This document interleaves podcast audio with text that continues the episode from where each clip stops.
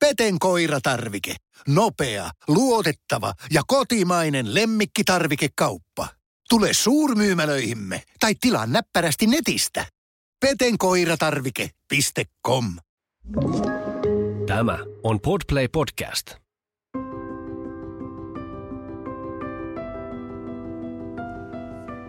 Tämä on Keskeneräiset äidit podcast. Sinulle, joka haluat kasvaa lempeästi kohti omanlaistasi äitiyttä, samaa tahtia lastesi kanssa, onnistuen ja epäonnistuen, omaa tietäsi etsien. Olet lämpimästi tervetullut mukaan.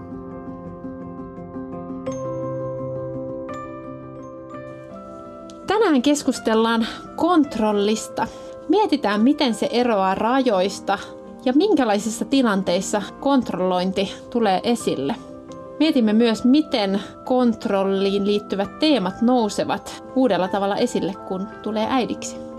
Tervetuloa kuuntelemaan.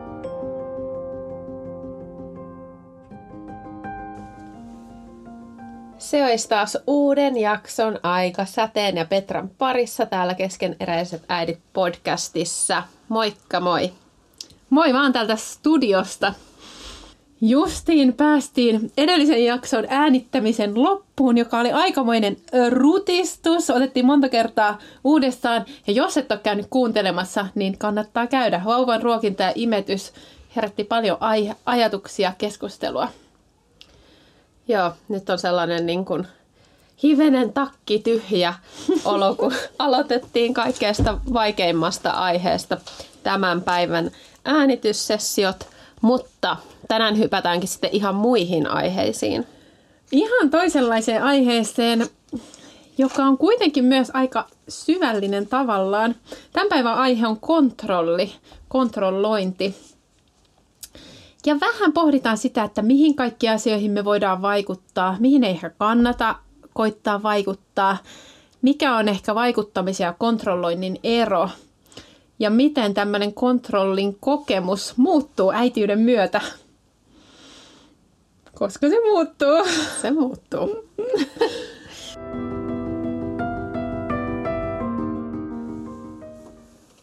Kun ensimmäinen lapsi syntyy, elämä mullistuu aika lailla. Oman elämän kontrolli kyllä katoaa monella tapaa, koska yhtäkkiä on joku toinen, joka vaikuttaa omaan elämään niin paljon. Se voi olla pienen tai aika isonkin kriisin paikka. Se voi tuntua tosi epäreilulta. Ja voi jopa miettiä, että miten, miten ei aikaisemmin tajunnut, miten helppoa oma elämä oli tai, tai miten paljon pystyy vaikuttaa, vaikuttaa kaikkeen. Sitten kun lapset vähän kasvaa, niin tulee vähän uudenlaisia kysymyksiä, kun lasten oma persoona alkaa tulla esille ja temperamentti ja kiinnostukset. Ja siellä tulee taas sitten uudenlaisia kysymyksiä kontrolloinnista, ohjaamisesta, kun kasvatuskysymykset nousee esille. Niin kontrollointi on monella tapaa äitiyttä koskettava teema.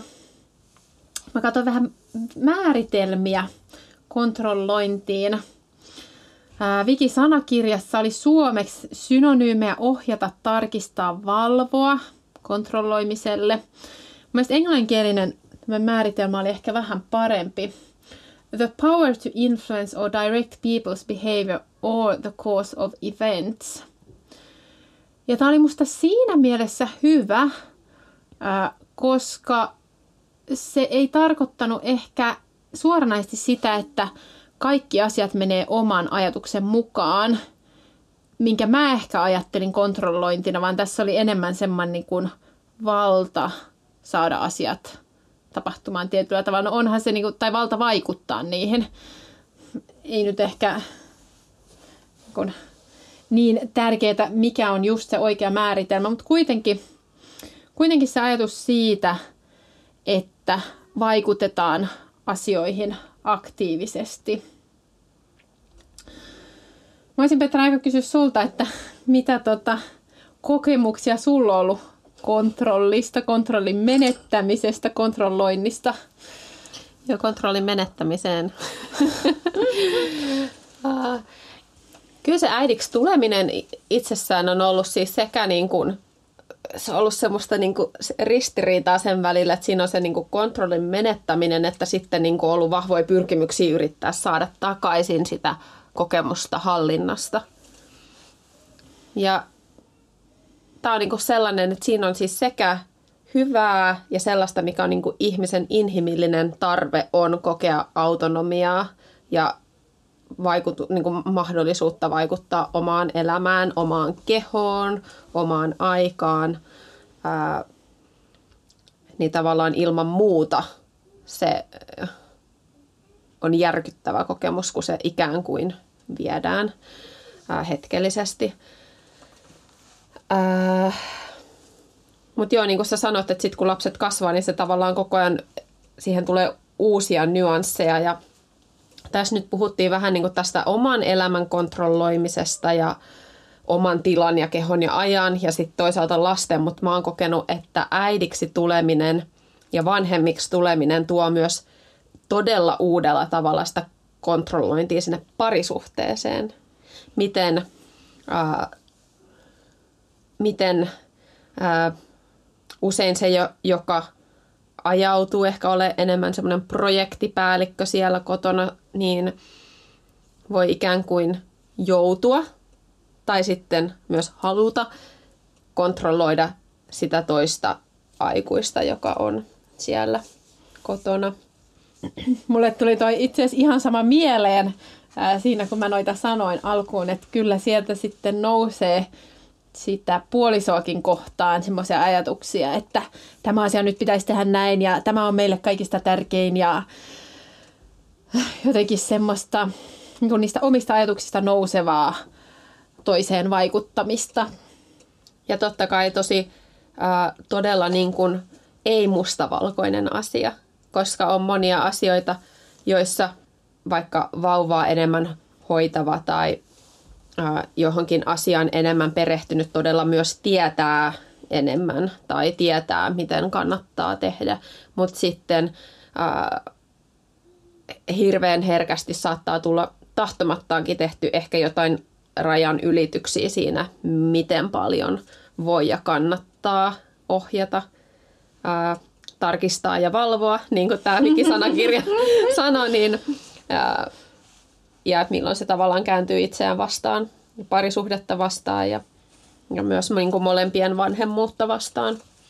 Hmm. Mulle kyllä henkilökohtaisesti äityyden myötä se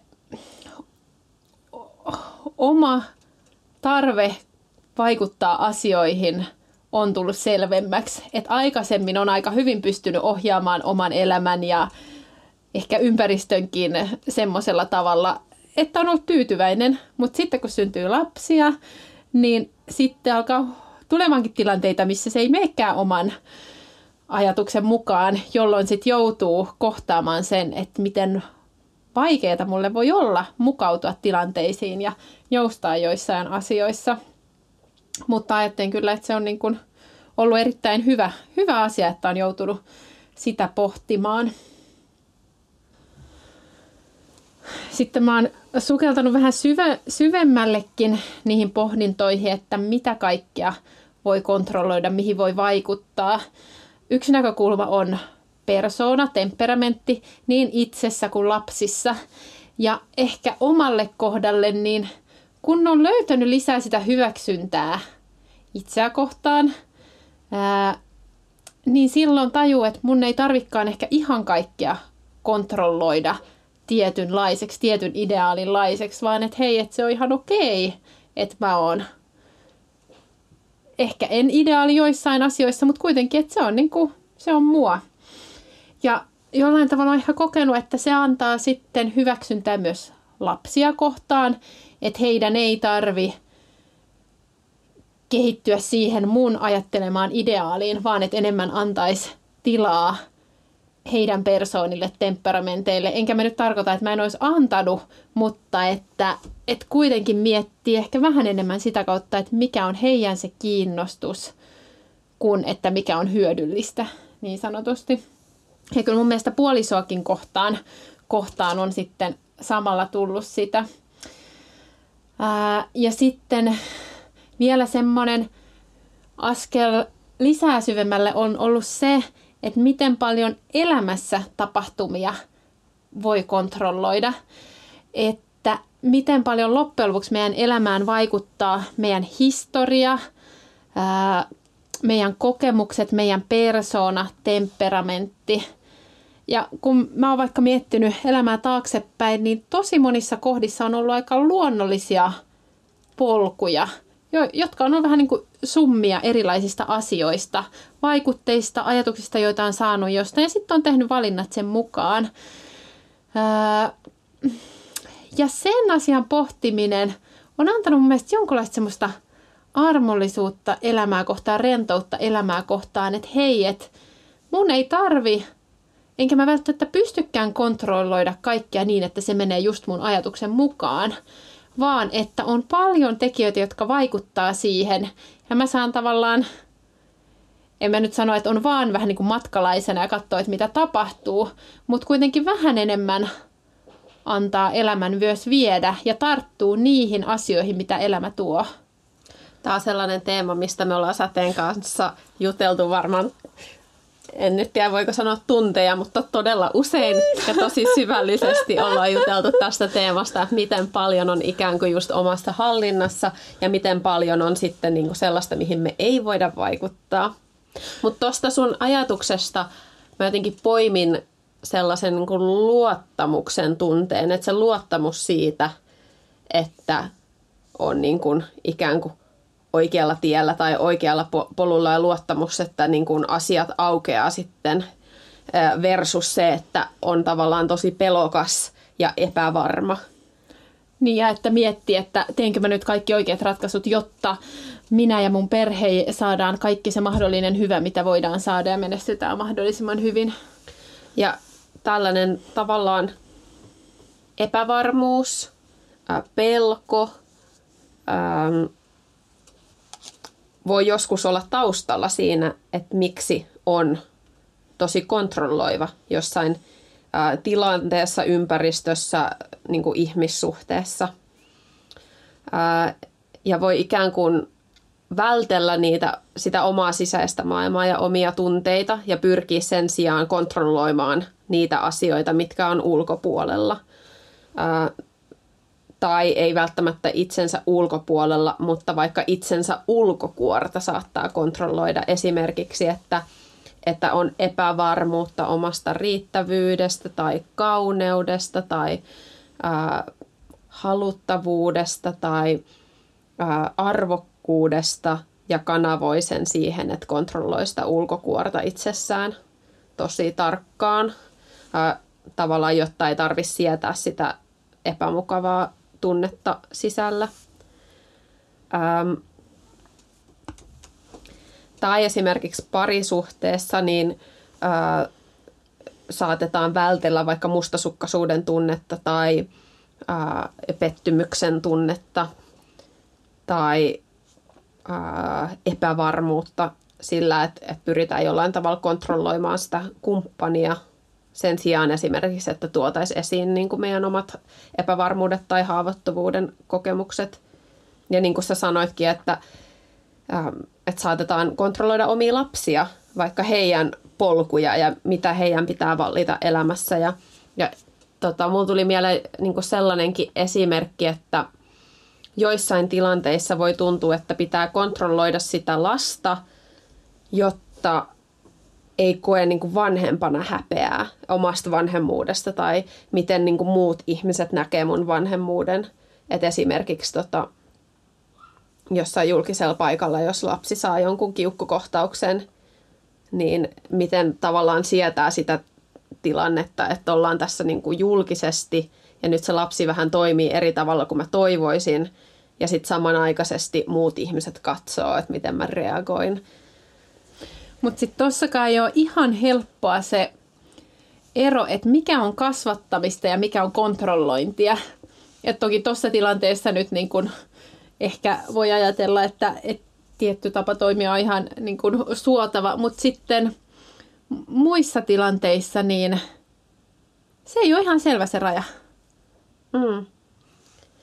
Joo, ja jollain tavalla mä luulen, että, että se vaatii aika paljon semmoista tiettyä itsetutkiskelua ja omien niin kuin, niitä syvien tuntemusten ja motiveiden tarkastelua. Että niin kuin, miksi mä nyt valitsen niin kuin, tämän tyylin tai rajoitan tätä asiaa. Niin, että onko siellä jotenkin se tavoite näyttää, että me kasvatamme tietynlaisia lapsia vai onko siellä sitten enemmän se niin kuin lapsen voimaannuttamisen ajatus taustalla. Mm. Ja joskushan tällaiset meidän niin kuin, ä, sisäiset tarpeet kontrolloida, niin ne juuret voi olla siellä omassa lapsuudessa.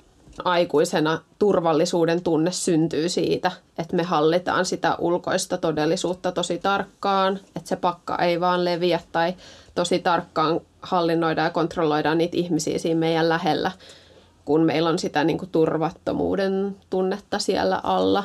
Että nämä ei ole niin kuin sillä tavalla, että nämä voi olla aika syviäkin juttuja, mistä on kyse. Ja silloin välttämättä se juttu ei ole se kontrollointi, vaan kontrollointi on niin kuin seuraus siitä muusta.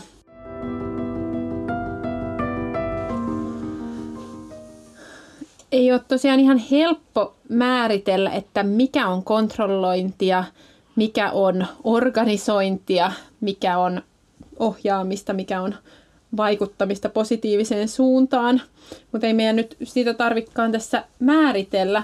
Mutta jotain asioita ainakin, mitä tuli mieleen, että missä asioissa kontrolloiminen voi ehkä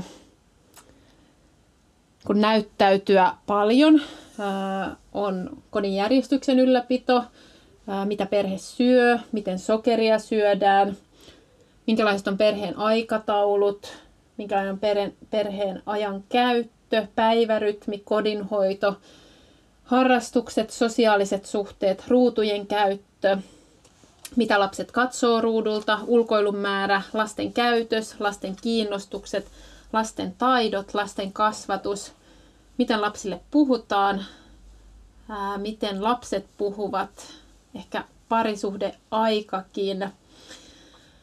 Ja äh, kaikki nämä on semmoisia, että tietty määrä ohjausta kasvatusta on hyväksi, mutta että niissä voi mennä ylikin. Mm, ja sitten niistä voi tulla ikään kuin enemmän semmoisia sitovia ja taakoittavia, niin kuin raskaita asioita elämässä.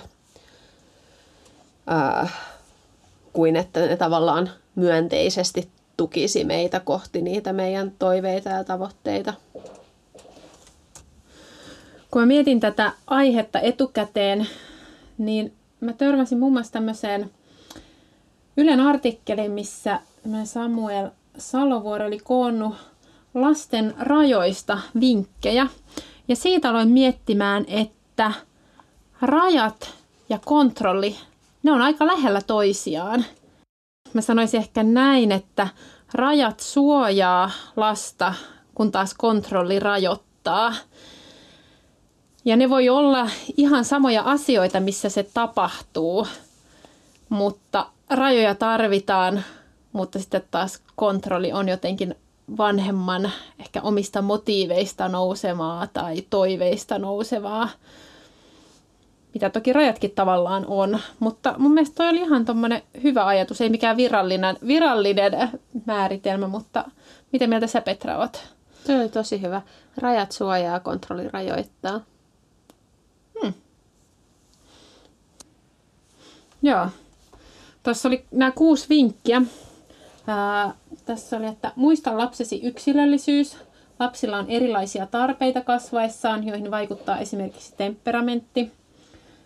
Lapsi tarvitsee mahdollisuuksia toimia ja harjoitella voimiaan ja taitojaan. Lapsen on hyvä oppia sietämään myös pettymyksiä ja epäonnistumisia. Tarjoa lapselle riittävästi turvaa ja suojaa, jotta hän ei vahingoittuisi fyysisesti tai psyykkisesti. Ole läsnä ja pyri ymmärtämään, kuinka lapsi kokee eri asiat ympäristössään. Aseta rajoitukset lapsen, ei vanhemman tarpeiden mukaisesti. Ja mun mielestä näissä monissa kuvastuu, tai sieltä voi tavoittaa sen, että milloin ehkä kyse on suojaavasta rajasta, mutta et milloin se ehkä sit voi mennä kontrolloinnin puolelle. Joo, ja jotenkin mä ajattelisin, rajoihin liittyy tietyllä tavalla se, ainakin itsellä, niin oikein toteutettuna, niin myös semmoinen terve erillisyys siitä lapsesta. Että me ollaan molemmat erillisiä omia ihmisiä, ihmisiämme ja jotenkin se ajatus siitä, että mun tehtävä vanhempana on tukea tämän lapsen kasvua kohti itsenäisyyttä ja kontrolloinnissa niin tavallaan tarpeeksi pitkälle vietynä, niin se jopa et, estää sitä lapsen itsenäistymistä ja mahdollisuutta tavallaan tehdä myös omia valintoja ja, ja omia virheitä.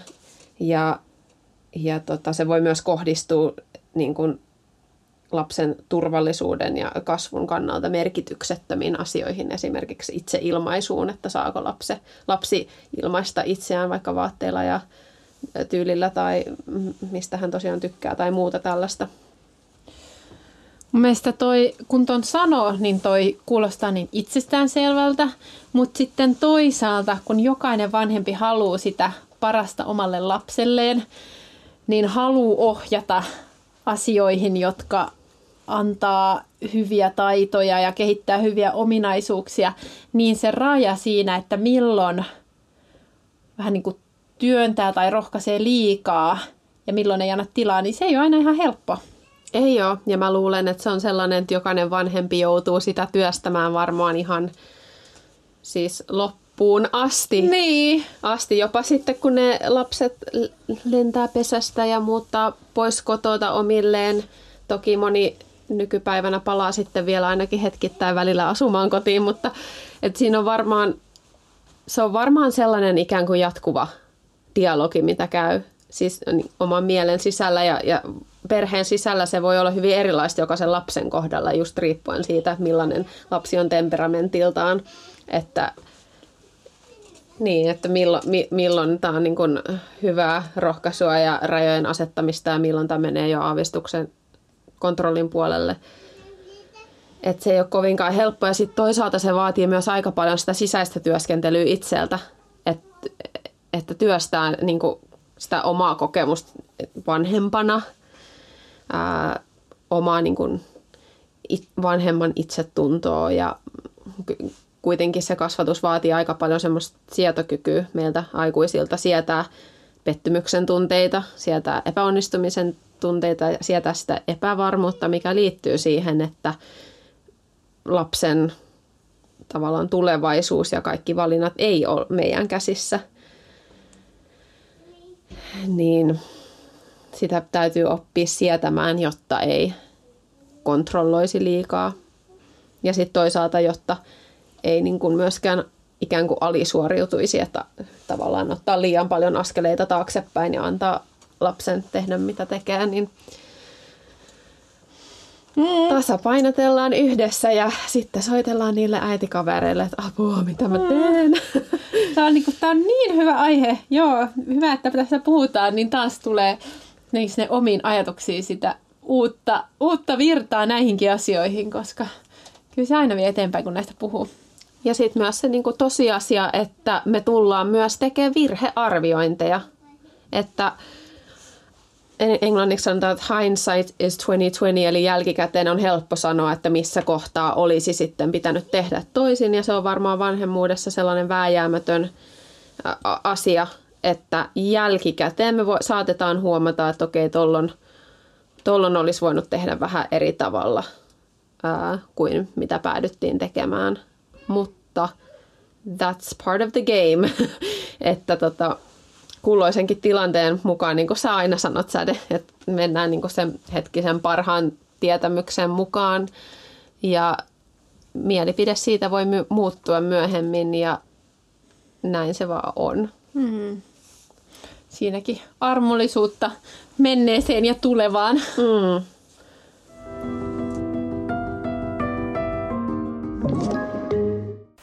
Voitaisko me taas vähän? Voitais risteillä. Mm. Joo. On ollut tosi pitkä talvi. Hei, onks meillä pääsiäisenä jotain? Ei, jos mentäis Tukholmaan. Tai Tallinnaan. Loistava idea. Syödään hyvin. Laivalla pääsee yhdessä taas keikallekin. Ui ja shoppailemaan. Mm. Seal to deal. Nyt merelle jopa 40 prosenttia edullisemmin. Tallingsilja.fi Kahvi on suomalaiselle myös valuuttaa. No mites? Paljonko sä tosta peräkärrystä haluat? No, jos nyt yhden kahvipaketin annat. Yhdessämme omaisuuttamme kahvia vastaan osoitamme hyvää makua ja pelisilmää. Kulta Katriina. Eläköön suomalainen kahvikulttuuri. Aamiaine. Bonkis. Tankki täyteen. Bonkis. Laittautumas. Bonkis. Ensitreffit. Bonkis. Pussailu. Bonkis. Säästöpäätös. Bonkis. Pumpi päälle. Bonkis. Arki pyörii. S-pankis. Ota säästäjä kätevästi käyttöön S-mobiilissa. Ohjaa ostoksista kertynyt bonus tai vaikka euro jokaisesta korttiostoksesta suoraan rahastoon. S-pankki. Enemmän kuin täyden palvelun pankki. Mä palaisin vielä vähän tuohon kontrolloimiseen siellä parisuhteessa. Disclaimerina puhutaan nyt tällaisesta ikään kuin ää, terveen, terveen suhteen raamien sisälle ää, liittyvään kontrollointiin, eli ei mistään väkivallasta tai henkisestä tai fyysisestä väkivallasta tai pahoinpitelystä, vaan tällaisesta varmaan aika tyypillisestä, varsinkin siinä kohtaa, kun tullaan vanhemmiksi, että haetaan sitä balanssia ja haetaan, etsitään sitä, mikä se meidän yhteinen kasvatuslinja on ja, ja näin. Mutta mietin tätä, että toisaalta meillä on yhteiskunnassa semmoinen ehkä hieman naista syyllistävä ajatus siitä, että nainen on kontrolloiva ja määräävä matriarkka siellä kotona ja miehellä ei ole mitään sanavaltaa. Kuitenkin se on kahden ihmisen suhde aina, että jos yksi on tosi vahva, niin toinen saattaa olla passiivisempi. Ja äideillä varsinkin niin, niin, niin monista erilaisista syistä saattaa kasaantua ää, aika paljonkin vastuuta. Niin kuin me ollaan täällä podcastissa ihan vain muutaman kerran mainittu tämä metatyö ja projektipäällikkyys ja kalentereiden ja listojen hallinnointi ja tietää, mitä tapahtuu milloin, mitä pitää tapahtua milloin, mitä ja sitä ja tätä ja tota, niin se vähän ajaa myös siihen tilanteeseen, että on ikään kuin delegojan roolissa. Ja tämä ei tosiaan ole kauhean yksinkertainen tavallaan kuvio ratkaista. Että se vaatii usein jopa vuosien niin hakemista, että opetellaan jakamaan tasaisemmin tai opetellaan löytämään systeemejä. Mä itse havahduin tässä jonkun aikaa sitten siihen, että mä huomasin, että mä olin alkanut sopii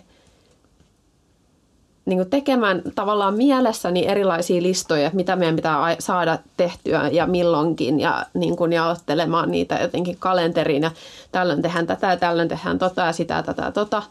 Ja mä tajusin, että oikeasti mä en ole edes kysynyt toiselta, että mitä ajatuksia hänellä oli niin kuin oman ajankäytön suhteen ja oliko hän just ajatellut silloin koota jotain Ikean lipastoa tai mitä ikinä se onkaan.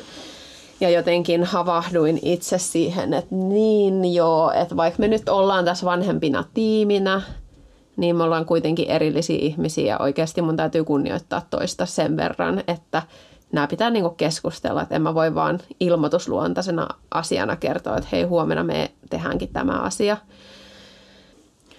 Kyllä ton tunnistaa tosi hyvin just sillä, kun arjessa ensinnäkin sitä yhteistä suunnittelua ei aikaa ei juuri ole, aika on tosi kortilla, niin sit sitä itse yrittää optimoida, että miten me saataisiin nämä kaikki mahdollisimman hyvin onnistumaan. Ja se nyt värillä ehkä on vaan se realiteetti, mutta kyllä senkin äärelle kannattaa vielä pysähtyä, että hetkinen, että miten tämä nyt meneekään näin.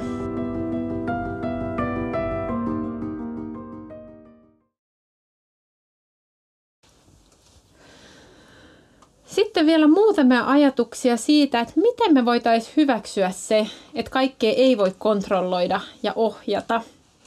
Ja ehkä myös, että mihin voisi keskittyä. Ja nyt tämä keskustelu nyt on ainakin tullut esiin sitä, että mitä siellä kontrolloinnin taustalla voi olla ja minkä takia se ei ehkä ole kauhean hedelmällistä. Että ehkä voisi ajatella, että suurimmassa osassa asioita kontrollointi voi olla ehkä enemmän huono asia, mutta että on ne rajat, on se ohjaus, mikä sitten ohjaa lasta.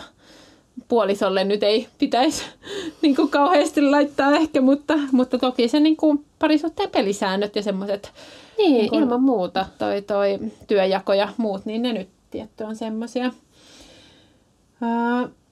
Sitten itselle ainakin iso asia on ollut niin kuin ylipäätään sen hyväksyntä, että kaikki ei ole omalla vastuulla, niin se tuo vapautta, koska kun ajattelee, että elämässä on tosi paljon tekijöitä, mitkä pelaa yhteen, niin, niin kyllä se mun mielestä tuo vapautta, että kaikkia ei tarvitse laskelmoida ihan viimeisen päälle, jotta me saadaan se joku asia. Ja sitten kyllä se itsensä hyväksyminen heikkouksineen antaa tilaa myös hyväksyä puoliso, hyväksyä lapsi ja antaa kasvutilaa. Ja niin kuin just tässä puhuttiin, niin se, että ei kontrolloi, niin se antaa lapselle tilan kasvaa omanlaiseksi. Ja siinä toki aina se balanssi, että mikä on kasvattamista, ohjaamista ja mikä on kontrolloimista. Siihen meillä ei ole ainakaan selviä vastauksia. Joo, kyllä toi on mun mielestä hyvä toi sun ajatus tuosta tavallaan luottamuksesta siihen, että on niin, niin monet palikat ja pallot on vähän, tai pallot on vähän niin kuin ilmassa samaan aikaan, että tietyllä tavalla se auttaa siihen, että ei kanna niin raskaasti huolta ihan kaikista muuttuvista tekijöistä. Ja mä ajattelisinkin, että yksi tavallaan hyvä tapa mm, vähän niin kuin laskea niitä kontrolloimisen tarpeen kierroksia on se, että ää, pyrkii luomaan sitä turvallisuuden tunnetta, mikä sitten ikinä kulle kenellekin on se asia, mikä kasvattaa tavallaan luottamusta elämään ja turvallisuuden tunnetta, niin, niin kuin keskittyy se siihen sen sijaan, että niin kuin kääntää katseen koko ajan niihin worst case skenaarioihin, joiden ehkäisemistä sun tarvii koko ajan niin kuin kontrolloida.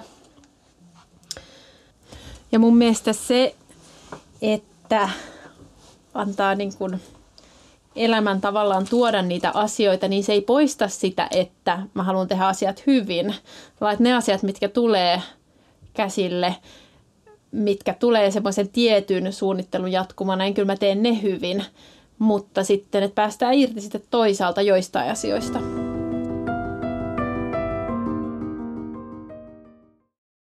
Muutama tota, muu ajatus vielä tohon, niin no ainakin se, että choose your battles, eli vanhemmuudessa on paljon asioita, mitä voi ohjata parempaan kasvattaa, mutta että miettii sieltä, että mitkä on ne tärkeät ja siinä ei ehkä ole kyse edes kontrolloinnista, vaan siinä ylipäätään kasvattamisesta, ohjaamisesta. Ja ehkä siinäkin se, että mikä on tärkeä, minkälaisen kokemuksen haluaa antaa lapsilleen, minkälaisen kasvuympäristön, että onko se täynnä ohjeita vai onko siellä tilaa. Mm-hmm. Ja vähän niin kuin ottaa sellainen niin kuin linnun bird's eye view, mikä taas suomeksi linnun perspektiivi siihen lapsen elämään ja siihen kasvatustarinaan kokonaisuutena, että, että onko juuri tämä asia sellainen, että la, niin kuin pidem, pidemmässä juoksussa ja laajemmassa kuvassa niin tällä nimenomaisella tilanteella on tosi suuri merkitys, vaiko ei.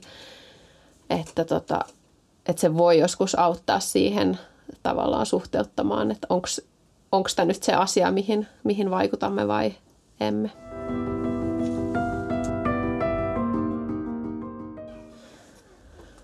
Kontrollista, rajoista, sisäisistä prosesseista ja elämän kulusta koostui tämä meidän jakso. musta oli kiva, että me otettiin tämä monien monien keskustelujen, ehkä jonkun riidankin, riidan poikasen jälkeen. Me ollaan joskus tästä myös väännetty vähän sillä Mutta tota, mut joo, oli, oli kiva päästä juttelemaan tästä. Mikä sulle jäi Petra semmoiseksi ajatukseksi tästä? Mulle kyllä jäi ehdottomasti mieleen se sun hyvä kiteytys, että rajat suojaa, kontrolli rajoittaa. Se oli jotenkin mun mielestä tosi oivaltava, oivaltava ää, ja sellainen, mitä voi soveltaa itse asiassa aika moneen aspektiin elämässä. Joten kiitos siitä, Sade. Hmm, kiitos. Mulle varmaan jäi just sen miettiminen, että mistä ne kontrolloinnit nousee, minkälaista tilaa mä haluan luoda itselleni, omaan elämääni, lasten elämään, puolison elämään. Et vähän niin kuin kyseenalaistaa sitä kontrollointia, että onko se tarpeellista, mihin se johtaa. Kyllä. En mä usko, että vaikka päästäisiin vähän kontrollia, että me päädyttäisiin johonkin, me tiedä, metsä, metsätorppaan erakoiksi. Toisaalta tässä maailman tilanteessa se ei kuulosta yhtään hullummalta idealta. Totta. Hei, kiitos siitä, että sä liityit taas meidän seuraan tänään. Äh, olisi kiva nähdä sua myös meidän tuolla Instagramin puolella, at keskeneräiset äidit podcast, missä muuten heitä, hyvä tässä kohtaa tätä kautta sanoa täällä podcastinkin puolella, mutta meillä siellä on viikkokysymys. Joka viikko olet lämpimästi tervetullut osallistumaan siellä keskusteluun. Ja somesta, jos oot Instagramissa, niin haluan semmoisen kun positiivisen rohkaisun kautta pyynnön, että jokainen tykkäys, jokainen kommentti, minkä sä laitat, niin se vaikuttaa siihen, miten meidän jutut näkyy muille. Eli jos sä tykkäät, jos sä kommentoit vaikka ihan kuin lyhyen jutun, niin se nostaa meidän näkyvyyttä, mikä on meille tosi iso juttu. Et kiitos, jos teet sitä. Joo, kiitos ja kiitos muutenkin kaikesta siitä ja osallisuudesta. Siellä se on tämä niin kuin suola tässä jutussa, kun saadaan lukea teidän tarinoita ja kokemuksia ja ajatuksia, niin Jee, kiva jakaa äitiyttä teidän kanssa. Mutta hei, laitetaanko pillit pussiin? Kello käy, kello käy. Sade sanoi, että tämä jakso tulee olemaan 30 minuuttia. Nyt näyttäisi olevan 41 minuuttia tuolla. Niin nyt tältä viikolta pillit pussiin ja se on moro. Moro!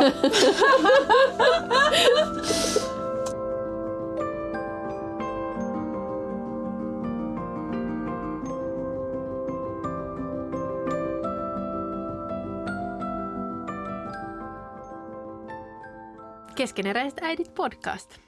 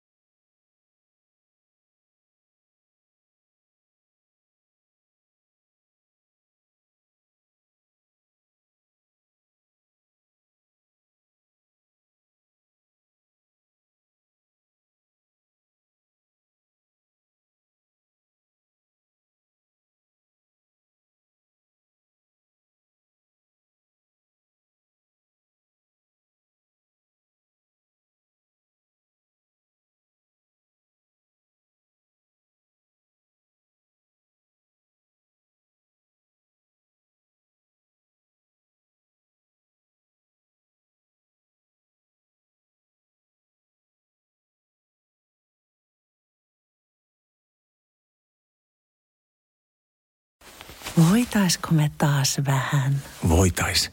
risteillä? Joo. On ollut tosi pitkä talvi. Hei, onks meillä pääsiäisenä jotain? Ei, jos mentäis Tukholmaan tai Tallinnaan. Loistava idea. Syödään hyvin. Laivalla pääsee yhdessä taas keikallekin. Ui ja shoppailemaan. Mm. Seal to deal. Nyt merelle jopa 40 prosenttia edullisemmin. Tallingsilja.fi Lainatarjous. Bonkis. Muuttohommi. Bonkis. Polvimaaha. Bonkis. Polttereissa. Bonkis. Leitsikaut. Bonkis. Autokaupoil. Bonkis. Hääyö. Bonkis. Kaikki uusi. S-pankki. Pyydä asuntolainatarjous tai kilpailuta nykyinen lainasi osoitteessa s-pankki.fi ja rahaa jää muuhunkin elämiseen. S-pankki. Enemmän kuin täyden palvelun pankki.